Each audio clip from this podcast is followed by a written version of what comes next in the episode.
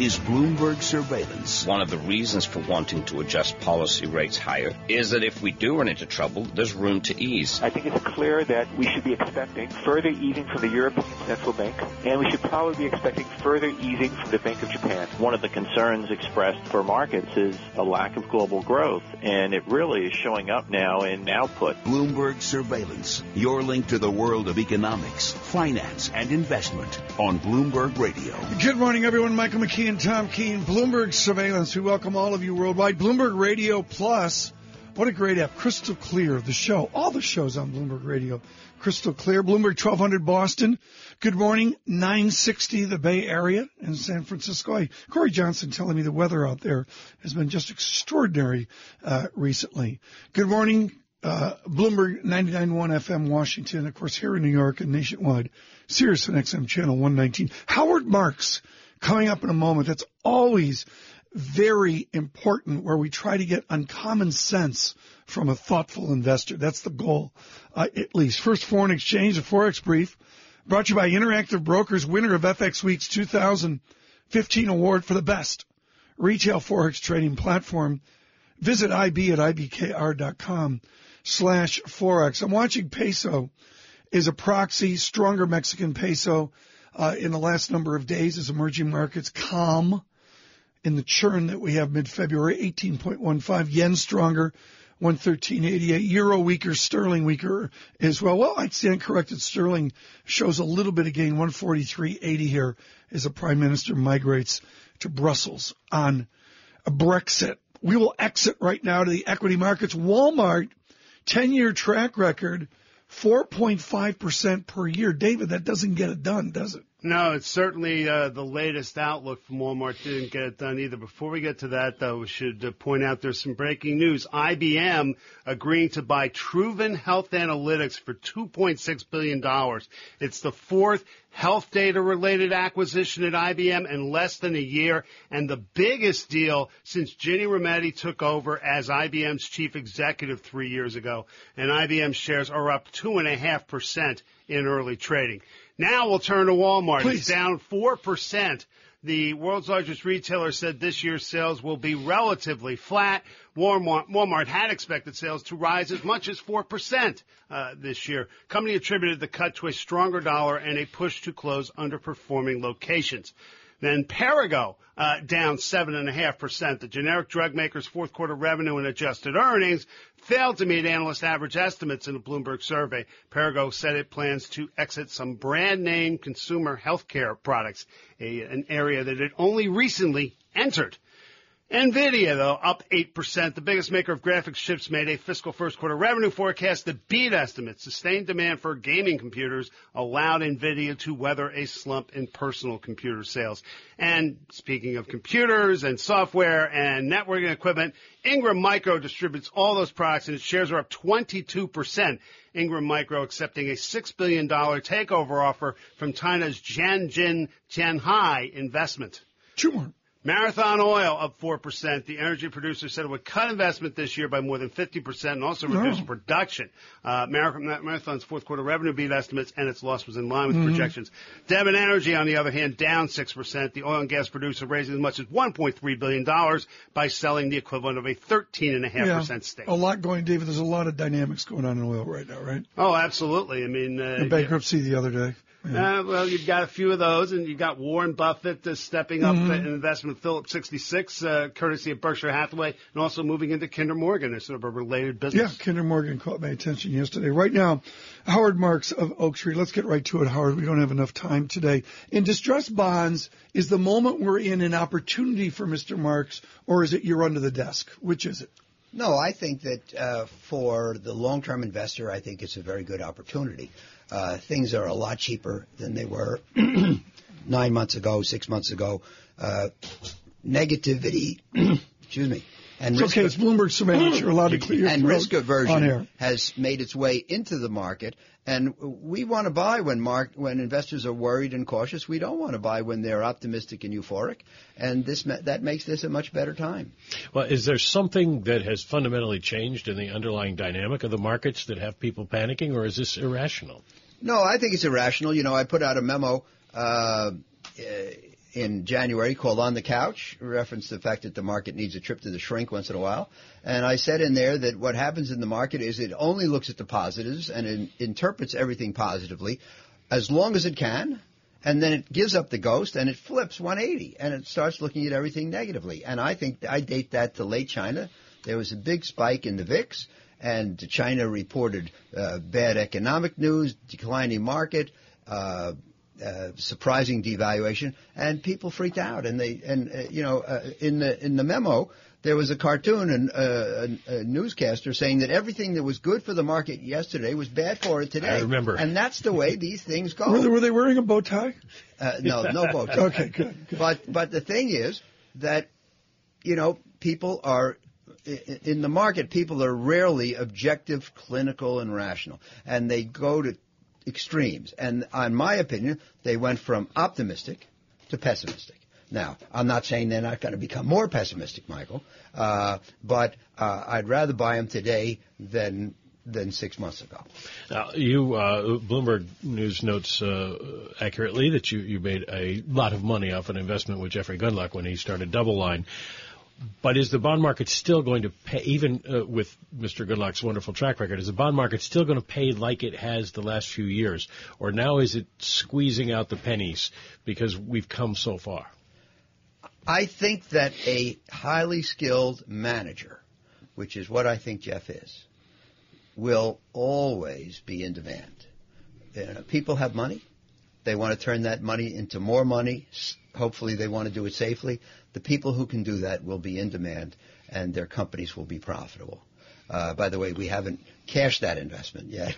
So, you know, this is the this is the uh, this is the appreciation that some people say we're looking at.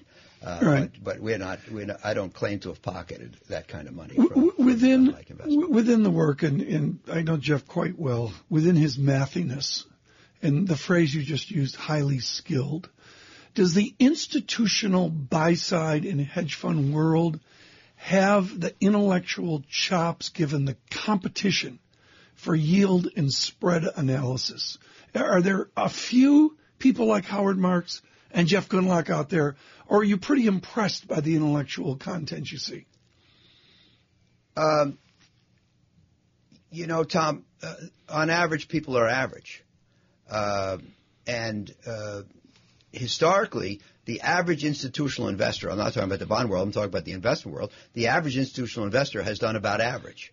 Uh, so uh, my comments are with regard to the rare exceptional person. Yeah. And and I think Jeff is that person. And uh, I think that the exceptional person will always uh, uh, be successful. What makes an exceptional investor? Um, in my book, uh the most important thing, Somebody chapter cue, one says... Cue, cue this shameless plug music. oh, oh, Go right ahead. Go right like ahead. But chapter one says the most important thing is second-level thinking. And the exceptional person sees things that the average person doesn't see and sees them differently. And if you want to perform exceptionally, you have to think and see exceptionally. So the first-level thinker says it's a great company, you should buy the stock. The second-level thinker says it's a great company, but it's not as great as everybody thinks, you should sell the stock. You see, it's it's like the second derivative in calculus. You have to take your insight. The stock's going to go up because everybody thinks it's great, but yeah. I can see the weaknesses, so I'm exactly. going to get on the other side yeah, of that. Howard, Howard, we're a hockey show. What that means is Gretzky went to where the puck was going to be. That's right. It would be the, yeah. the, the basic idea. But within the model that you've got, I would suggest the winners recently have been people with really acute dynamics, taking multi-asset and cross-asset analysis and being able to look at that and then, as you say, filter forward to where we're going to be. Yeah, well, uh, Sid Cottle, who was a professor at Columbia fifty years ago, said that investment is the discipline of relative selection. Yeah. In other words, uh, wait, that's what your uh, cross-market term was. A should everybody to. read Security Analysis, Graham Dodd Cottle? Well, I, I think they should. Yeah, that's to right. To me, it's a rite of passage. You have to read that's it right. to understand yeah, a more right. static right. railroad time. And by the way, in oh five or six, we reissued the nineteen forty uh, edition. It's I think the new right. one is more readable, so I'd recommend okay. that. Can I do a shameless plug while we're piling on here with Howard? Should they plug-y. read the Yield book, Sidney Homer? I think if they want to know how bonds work. If you want to know bonds, yes, you got to go back to the seminal yeah, literature. Yeah, you do. Yeah. You, you know, you have to have. By the way, you know, my belief, Tom, is that most people uh, uh, who participate in the markets don't really understand how profits are made. Uh, yeah. They they just think, well, you buy something that's going to go up tomorrow. But you have to know what's going to make it go up tomorrow. And the relative nature. Uh, can we go on like for three hours with Howard? yeah, I think we could we do need that. that. Howard Marks, thank you for stopping by uh, today with uh, Oaktree. Um, and, and we didn't even get to the basic idea of coupon or total return. Uh, within where we are, uh, within bonds. Uh, futures up five. There's just a churn to the screen. Howard Marks taking the rest of the day off.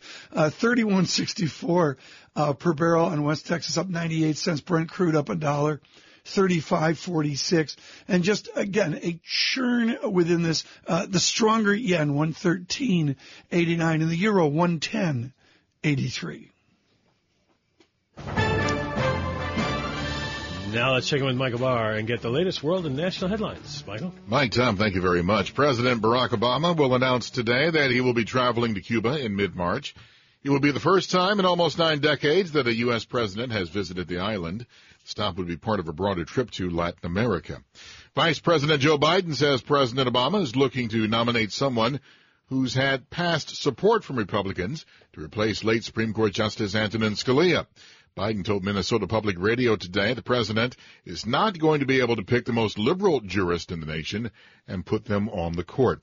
Republican presidential candidate Donald Trump has a nineteen-point lead over Ted Cruz in the latest Bloomberg Politics poll ahead of Saturday's South Carolina primary. Meanwhile, Cruz is leading all candidates in the scramble for oil industry campaign cash, surpassing Jeb Bush. Global news twenty-four hours a day, powered by our twenty-four hundred journalists in more than one hundred fifty news bureaus from around the world. I'm Michael Barr. Mike, Tom? And Michael, thanks so much. Good morning, Bloomberg twelve hundred Boston, nine sixty the Bay Area. Corey Johnson and Carol Masser coming along in an hour. Bloomberg Surveillance. Market Driver is brought to you by your Mercedes-Benz Tri-State dealer. When it comes to winter elements, put your best four wheels forward with Mercedes-Benz four matic all-wheel drive. Visit your Mercedes-Benz Tri-State dealer for a test drive today.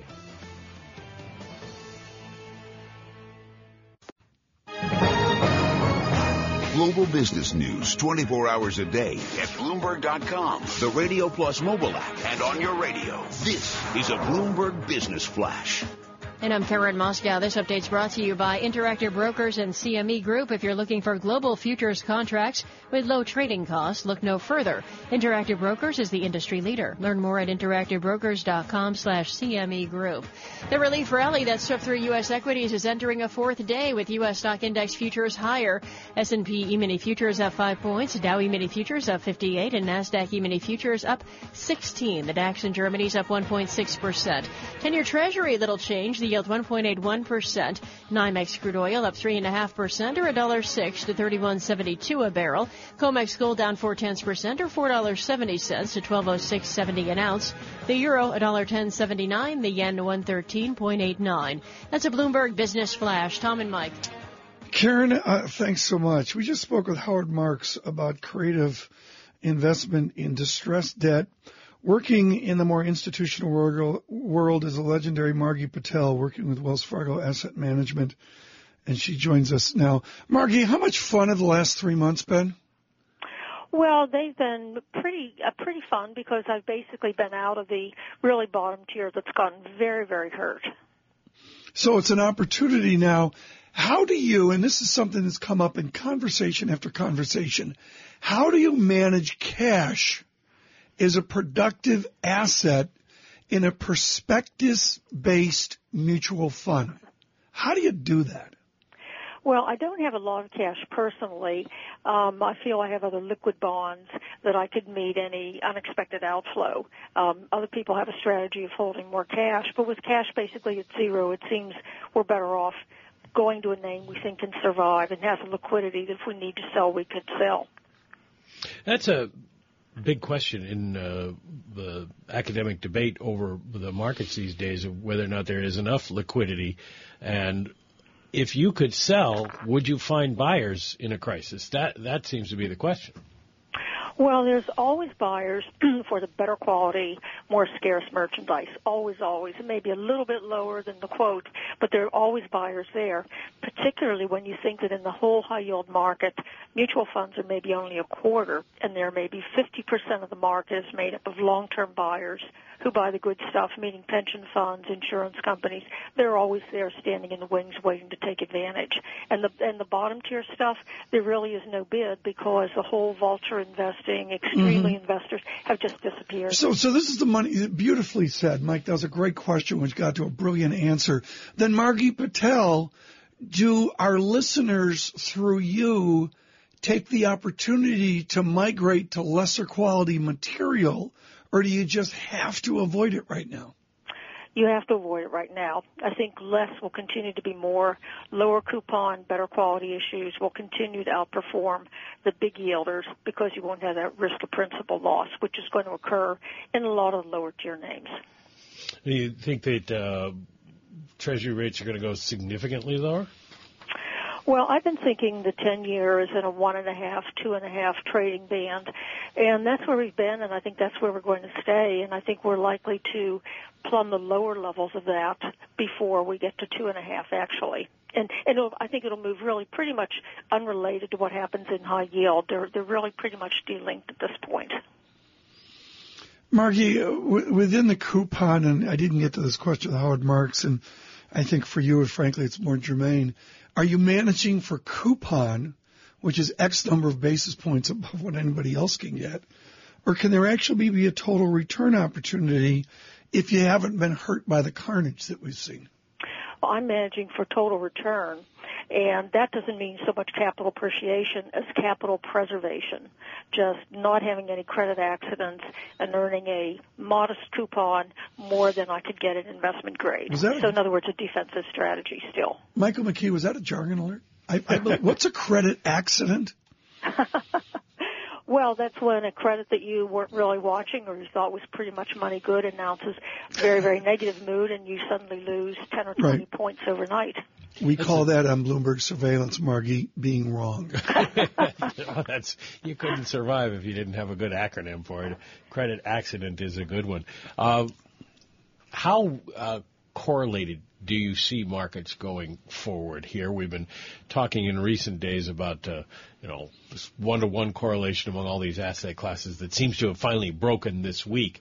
But uh, how true was that, and how true is it going to be going forward? You know, I think correlations between asset classes a lot of times is just happenstance, happened for a specific purpose, and you can't really put that into the future to determine how asset classes work together, because I think the fundamentals are driving different things. You know, for example, you've had a big jump up in equities over the last few days. High yield has had a modest, modest few basis point improvement.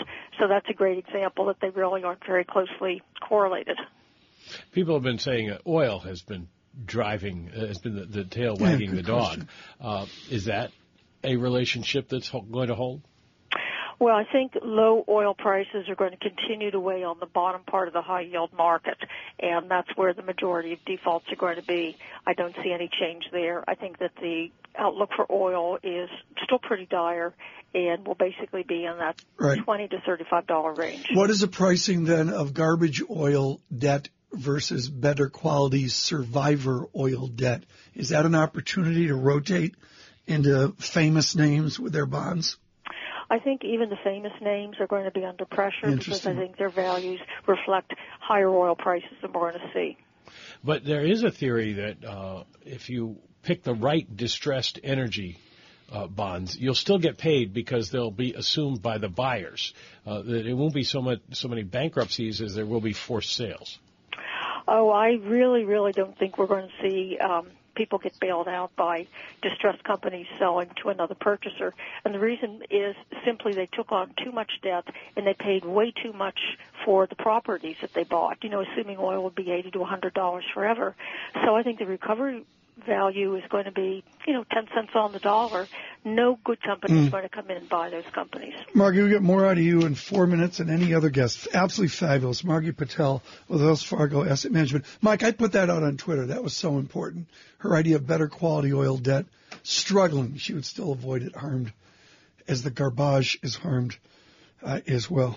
What a world. I, I, you know, ten years ago, would you say we'd be looking at no, five percent as a total return? No. Whew. West Texas, thirty-one sixty-six, up three point three percent. Yeah. Oh, Brent is up almost three percent on the day, thirty-five fifty-two. They are up what we call a stick. That's jargon for one dollar. Stay with us. Bloomberg Surveillance. We are counting down to the opening bell, brought to you by the refined Jeep Grand Cherokee Overland. It continues to raise the bar with its luxurious interior and legendary four by four capability. Drive one at your local Jeep dealer today. Jeep, the official vehicle of Killington Resort.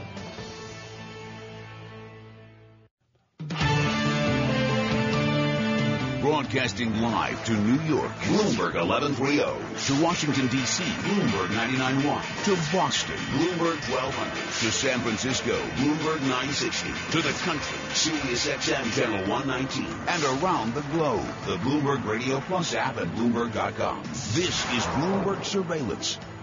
Good morning. I'm Karen Moscow, along with Tom Keene and Michael McKee. And the opening bell brought to you by S E I. Imagine a global operating platform designed to deliver a differentiated and technologically rich investor experience. Find out how S E I can help you succeed at S E I C dot com slash imagine. Stocks higher at the open. The S and P five hundred up a tenth of a percent or two points to nineteen twenty-nine. Dow Jones Industrial Average up three tenths percent or forty-seven points to sixteen thousand five hundred. NASDAQ up three tenths percent or twelve points to forty-five forty-six. Ten-year Treasuries up one thirty-second. The yield one point eight one percent. Yield on the two-year zero point seven four percent. NYMEX crude oil up three and a half percent or a dollar six to thirty-one seventy-two a barrel. COMEX gold down four tenths percent or four dollars fifty cents to twelve oh six ninety an ounce. The euro a dollar ten seventy-six. The yen one thirteen point eight five. Tom and Mike.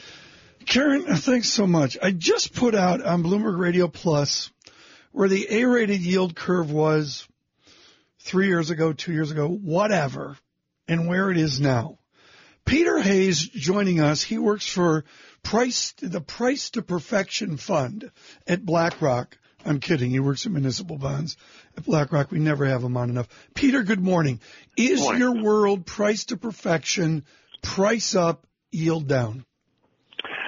Price to perfection, it's it's priced pretty well. Hard to define perfection. We've certainly had a lot of good performance. The end of two thousand fifteen, so far this year, remember two thousand fifteen, the best performing fixed income asset class, and we've seen a lot of that momentum.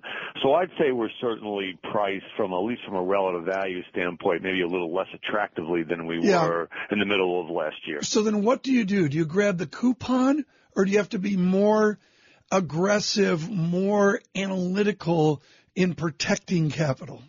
Uh, I, I think it's actually a great point you bring up about the grab the coupon, because that's what munis are, are about. In fact, that's what fixed income generally is about. If you look at the breakdown of performance last year between coupon or income and price, the coupon dominated, and I think that's going to be the theme for this year, given we have a benign rate outlook as as well. So I think, how do you maximize that income without taking a lot of risk? We're not advocating going out and taking thirty or forty-year risk, because the valuations we talked about earlier are a bit rich. So right now, the best performing part of the curve where we see value is in the ten to twelve-year part of the curve. It's a good way to not sit in cash, get more income without taking a lot of interest rate risk. Is that working in the sense that uh, normally when the Fed starts raising rates, you see your biggest moves, uh, biggest impacts at the short end of the curve, which they control. The long end is uh, not supposed to move as it has uh, in, the, in in this sort of uh, world where um, the, the the neutral real rate is uh, so compressed. Mm-hmm. In past cycles, it, clearly what, what takes place is you do see a steepening of the curve, and then uh, one, that's prior to the Fed tightening. Once they begin tightening, the curve begins to flatten. The back end comes down because inflation expectations get lowered from weaker, supposedly weaker economic growth. If Fed policy does work, we think this time, you know, this, I hate to say this time is different, but this time may be different, is where we're coming from. First of all, it does seem the Fed is certainly taken out of play, at least for the next couple of meetings. And we just think that the impact and where rates are coming from and the magnitude and the path of Fed policy is likely to be mm-hmm. contained in the very, very front end. So that by mean we mean T-bills, we mean very short Treasury notes, but right. not out the curve, not beyond five or seven years. Peter, as you know, divorces start and end in courtrooms about revenue bonds. Right. What's the big mistake people are making now, not in the general obligation, full faith and credit space, but in the ugly revenue space? Is airports my worst nightmare? I don't think it is the worst nightmare. If you look at, you know, especially some of the bigger airports, let's focus on the, the Newarks and the San Francisco, Denver, the Chicago O'Hares, and the Denver is right. I mean, we're, we're seeing, you know, they're considered origination and destination airports. We're seeing good employments, good traffic. Uh, you know, the number of passengers flying seems to be greater. Airlines are benefiting from lower oil prices. So there's a lot of benefits. And you get some yield in the revenue part of the space. In fact, if you take your argument about general obligation versus revenue, the general obligation, which was considered sacrosanct, Detroit has shaken the foundation of that thought process a little bit. Chicago, Illinois, there's some problems right out there in the general obligation space. We, in fact, find revenue bonds to be safer because that willingness to pay, it doesn't come into question on the revenue side. What's my yield pick up ten, twenty years out on a revenue piece? You could pick up on an, an, an A-rated bond. You could pick yeah. up a good forty or fifty basis points. Okay, forty or fifty basis points, fine. But where's my revenue trap right now? You talk lovely about airlines, and I, you know, I sort of know where the question's going, folks. Okay, I get that. Where am I? Where, where am I? I mean, boy, were there some train wrecks twenty and thirty years ago. Uh, I, I think you have to look at just, you know, the very low-rated space, isolated, smaller issuers, even okay. getting back to airports. You know, some of the regional airports, perhaps not as strong as some of the big origin and, origination and destination airports. So it's that question of stretching for yield. Do you want to take more credit risk, get a little bit more income? But clearly there, there's some traps uh, out there as well. And then even in the general obligation space, you know, there's different types of G Os that some of it would argue is revenue-like. And I think you have to be uh, careful there. There. So a lot of differentiation among credits in the municipal space. What about uh, ratings risk going forward? Uh, a lot of unfunded pension liabilities aren't being fixed by an economy mm-hmm. that isn't uh, growing gangbusters. Right. That, that, that's the big risk. That's where we see the big divergence in, in credit. And you see that places like New Jersey, places like Illinois, Chicago. Chicago, Moody's downgraded them below investment grade for a city of that magnitude, third largest metropolitan economy in the U S. So they're being penalized for not taking action on their pensions. The, the question everybody has is how do you fix the pension problem? There has to be some type of pension reform, or you have to increase taxes to pay for it. And right now, nobody wants to do either one. So in the meantime, you have have a lot of downward pressure wow. on those entities that have big pension problems. I mean, I'm looking at a nine, folks, a nine-year bullet bond, Chicago, the fives of twenty-five, four point six one percent. That really shows the angst, doesn't it? Uh, That's a it, lot of uh, yield. Yeah, that's a lot of yield for a city of that size, and some of that comes down to the political dysfunction. It's hard to, we can look at balance sheets and we can mm-hmm. come up with a credit determination. Hard to predict the political atmosphere, really hard to know what they're going to do. Right. Mike, we should talk about price as well here. You've enjoyed losing three dollars on your bond one oh five to one oh two over the last six weeks. Yes. Um, I... As you capture your four point six one percent. Well, it's been, a, it's been an interesting six weeks, but uh, is that going to turn around? I mean, do we, we're getting beyond that, I presume.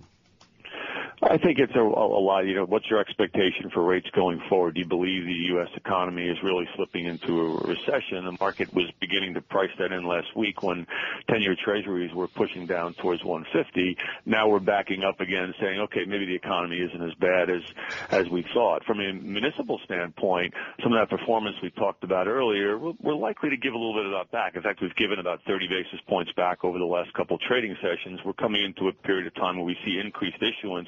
That's sometimes a good time to, to buy. Let the market digest that, adjust accordingly, and then lock in some of those yields we talked about. Peter, thirty seconds left. You're in the ninetieth percentile one year back on one of the BlackRock closed-end uh, funds. You're ninety-eighth percentile last year. Do you just take the year off when you do that? No, we, we try not to take the year off. It's, it's, you know, the closed-end funds are, are a little bit different animal because they're traded, obviously, yeah. on stock price, equity exchange. You have to look at the distinction between N A V and closed-end fund. They're all about maximizing income, maximizing exposure out in the long end of the curve. Yeah. Congratulations on a two thousand fifteen. Peter Hayes is with BlackRock as we Thank take you very much. advantage of tax-free uh, bonds. All you need to know within the indeterminate nature of the week. I got green and red on the screen. The Dow up fourteen points, the V I X twenty-two point four three. S and P five hundred down uh, one point seven zero, tiny teen sweets points, nineteen twenty-five on the S and P. That really shows a lot about the jumble. This hour of Surveillance brought to you by Westchester Subaru. Visit Westchester Subaru dot com. Here's Michael Barr with news headlines. Mike, Tom, thank you very much. President Obama took to Twitter to say, next month I'll travel to Cuba to advance our progress in an effort that can improve the lives of the Cuban people. The last time a sitting president visited Havana was back in nineteen twenty-eight when Calvin Coolidge was in office. Two Republican presidential candidates have already commented on President Obama's Cuban trip. Ted Cruz, whose father fled Cuba in the nineteen fifties, says the president should not visit Havana while the Castro family is still in power. Marco Rubio, another child of Cuban immigrants, calls the Cuban regime an anti-American communist dictatorship. Vice President Joe Biden is giving a hint of what kind of Supreme Court nominee President Obama might pick to replace late Justice Antonin Scalia. Biden tells Minnesota Public Radio that the president, in order to get someone confirmed, is not going to pick the most liberal jurist in the nation and put them on the court. This should be someone who, in fact, is a consensus and whereby we can generate enough support to get a person passed. Toyota is recalling about one point one million sport utility vehicles in the U S because of seat belts that might fail in a crash. Global news, twenty-four hours a day, powered by our twenty-four hundred journalists and more than one hundred fifty news bureaus from around the world. I'm Michael Barr. Mike, Tom. Uh, Michael, thanks so much. Stay with us. Michael McKee and Tom Keene. Uh, we do economics, finance, investment, and international relations. Stay with us. Bloomberg Surveillance. Bloomberg Surveillance is brought to you by Fairleigh Dickinson University. Boost your career by getting C F P certified at F D U, named one of the great schools for financial planning. Classes begin February twenty-third and twenty-fourth. Visit f d u dot e d u slash f p. Global business news twenty-four hours a day at Bloomberg dot com, the Radio Plus mobile app, and on your radio. This is a Bloomberg Business Flash. And I'm Karen Moscow. This update's brought to you by National Realty. thirty percent returns on cash and rented real estate. Find them at N R I A dot net. U S stocks, they have turned lower this after the S and P five hundred's strongest three-day advance in almost six months. We check the markets every fifteen minutes throughout the trading day on Bloomberg. S and P five hundred down two tenths percent or about four points now to nineteen twenty-three. Dow Jones Industrial Average little change, down one point to sixteen thousand four hundred fifty-two. The NASDAQ down three tenths percent or twelve points to forty-five twenty-two. Ten-year Treasury up seven thirty-seconds. The yield one point seven nine percent. Yield on the two-year zero point seven three percent. NYMEX crude oil up two point four percent or seventy-three cents to thirty-one thirty-nine a barrel. COMEX gold down a tenth of a percent or one dollar sixty to twelve oh nine seventy an ounce. The euro, one dollar eleven oh three, the yen one thirteen sixty-six.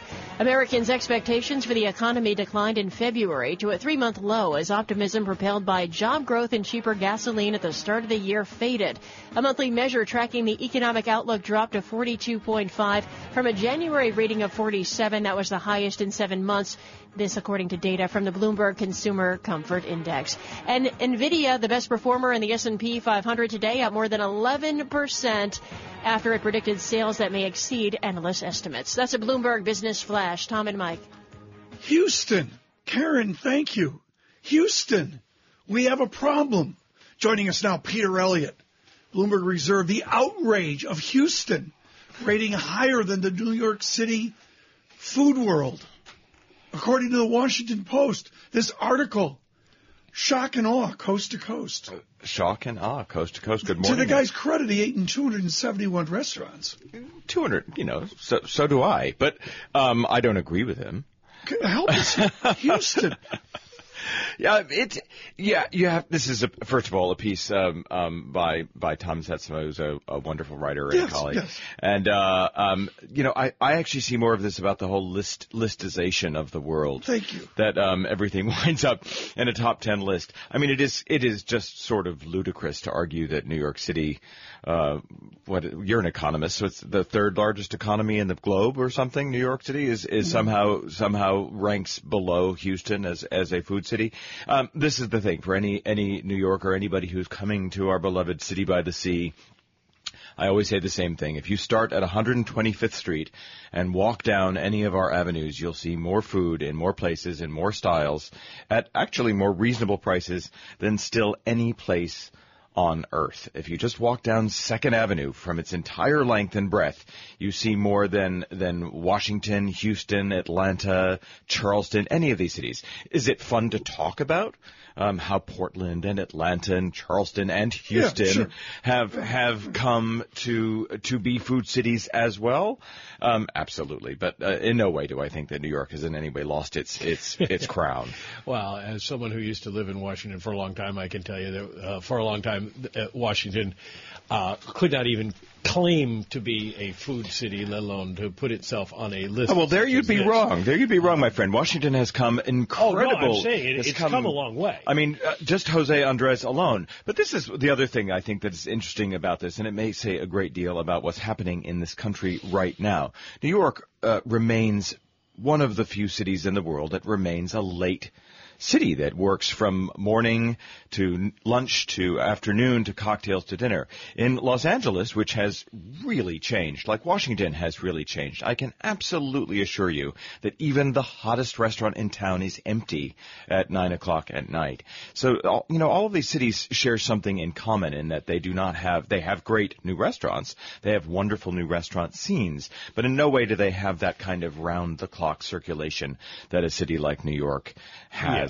I can't even think of another city except leaving, for maybe Hong Kong that has that kind of has, has that kind of open door policy. Leaving aside the, the silliness of, of creating a list, h- topping his list is Portland, uh, Oregon, and you have had many very nice things to say about exactly. I have I have Portland. Many nice things to say about all of these cities. Amongst them, Houston, though probably probably less so. Portland is certainly one of my my favorite food cities at the moment. So is Austin, Texas. So is Los Angeles. There's more interesting things happening. So it brings up the thing we often talk about, which is what is making uh, cities like Los Angeles and Portland and Washington and Houston and suddenly become relevant in the food world, and that is, is that many of them re- really, truly are being driven out of New York um, because of the high price of it. Now, that doesn't mean that New York, uh, does, excuse me, that doesn't mean that Portland and mm. Los Angeles and Washington don't have similar problems with high rent and service and all of that kind of stuff. But New York, it has become critical. Catch on to words, but you're so good we can do this. Porterhouse is iconic at the Time Warner Center.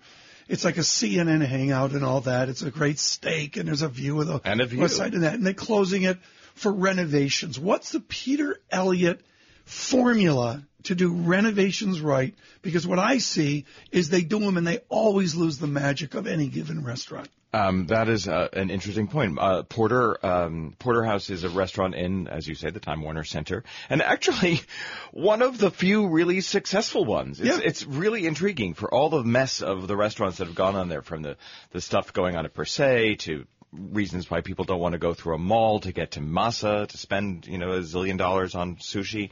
Um, Porterhouse is Michael LaMonaco. Michael LaMonaco was the chef at Windows on the World, tragically, um, also at twenty-one Club, just a classic New York guy. You know, Michael LaMonaco is just one of the one of the great New York chefs. He just does his job, gets the steak out, has a nice exactly. room, is happy That's to exactly have it there. What it's like. He's just exactly. like a little old school, a little new school, um, and and he, he's terrific. Now, the good news about this and your point about that is that w- what's he going to do with the Time Warner space that's going to change it so much? It's still going to look like, you know, the eating Warner the Time Warner Center. So, I mean, I think you're probably right that even though, um, you know, he may mess something up along the way or take it, saying the big reason people are going there for his food and for the view, and that it's just a very, very convenient place, um, yeah. kind of at the crossroads of news or media. Yes. So I, I hope he won't mess it up, uh, and I can't really imagine that he would. I'm sure it's just like uh, freshening it yeah. up, like an airline. But, but in London, the Covent Garden Hotel, wonderful hotel near the Seven Dials, they're renovating.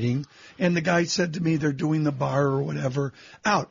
What's the trend now in the madness of your world between moving wow. drinks and moving food? The answer is still make a bigger bar, right? Is, is make a bigger buck. The answer is also, um, uh, Mister Economists or dual economists, is just it's it's it's capitalism, isn't it? It's just the pressure to stay new is so intense, and the and the wear and tear that restaurants and hotels get. How many times have you been in a hotel that says, "Gosh, this place hasn't been updated since you know what, nineteen you know ninety nine?" Mm-hmm. But in truth, a year in the life of a restaurant or the le- year in the life of a restaurateur uh, can be very hard. So it's really important that they keep up and make it look new. And and old old fashioned thing. Ciro Maccione at Le Cirque always used to say, the first thing that you know clients do is look to see if there's wear and tear on the chairs, and that can be a reason reason that they never come back.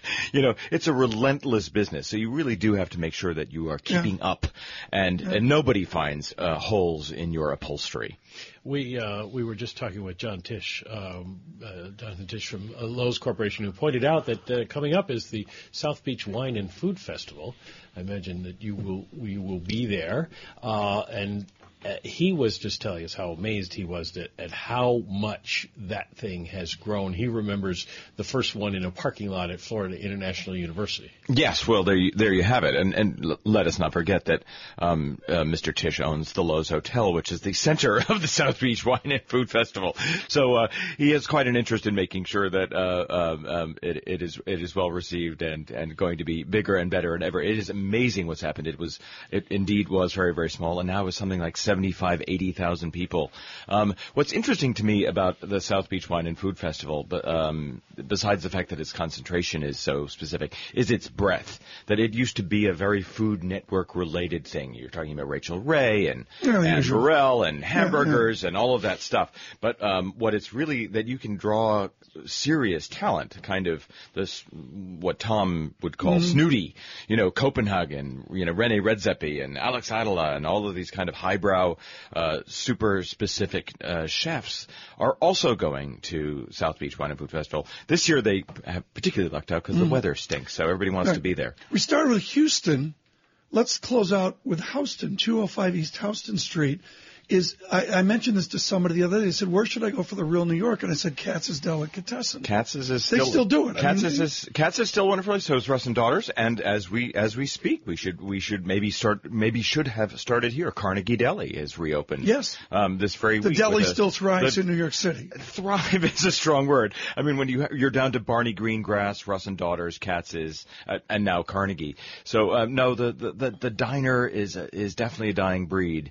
Um, which is which is sad for, for New York, but Katz's is still a wonderful place, and, and Russ and Daughters, which is yeah. not only taken it but refined it and expanded it. Um, they're probably the ones to look at in the diner category right now. Katz's Deli, one hundred twenty-seven years, which is how long Peter Elliott has done Bloomberg Reserve. We think this is two weeks in a row. This is too much, Peter Elliott. Where do you travel to uh, next? I'm I'm so sorry to, to hear that. I'm off to I'm off to a great food city, San Francisco. Very good, San Francisco. We say good morning, Bloomberg nine sixty, the Bay Area. We announced to you when C. Johnson and C. Masser will attend for your early morning San Francisco, and of course worldwide on Bloomberg Radio. Looking forward to that, Peter Elliott. Thank you um, so much. A mixed market again. Indeterminate's the word I've been using all week. Uh, the Dow up twelve. S and P five hundred goes the other way, negative two. We are produced by Y U N, our global technical director, Ken Fallio. Next, Carol Masser, Corey Johnson. Stay with Bloomberg Radio.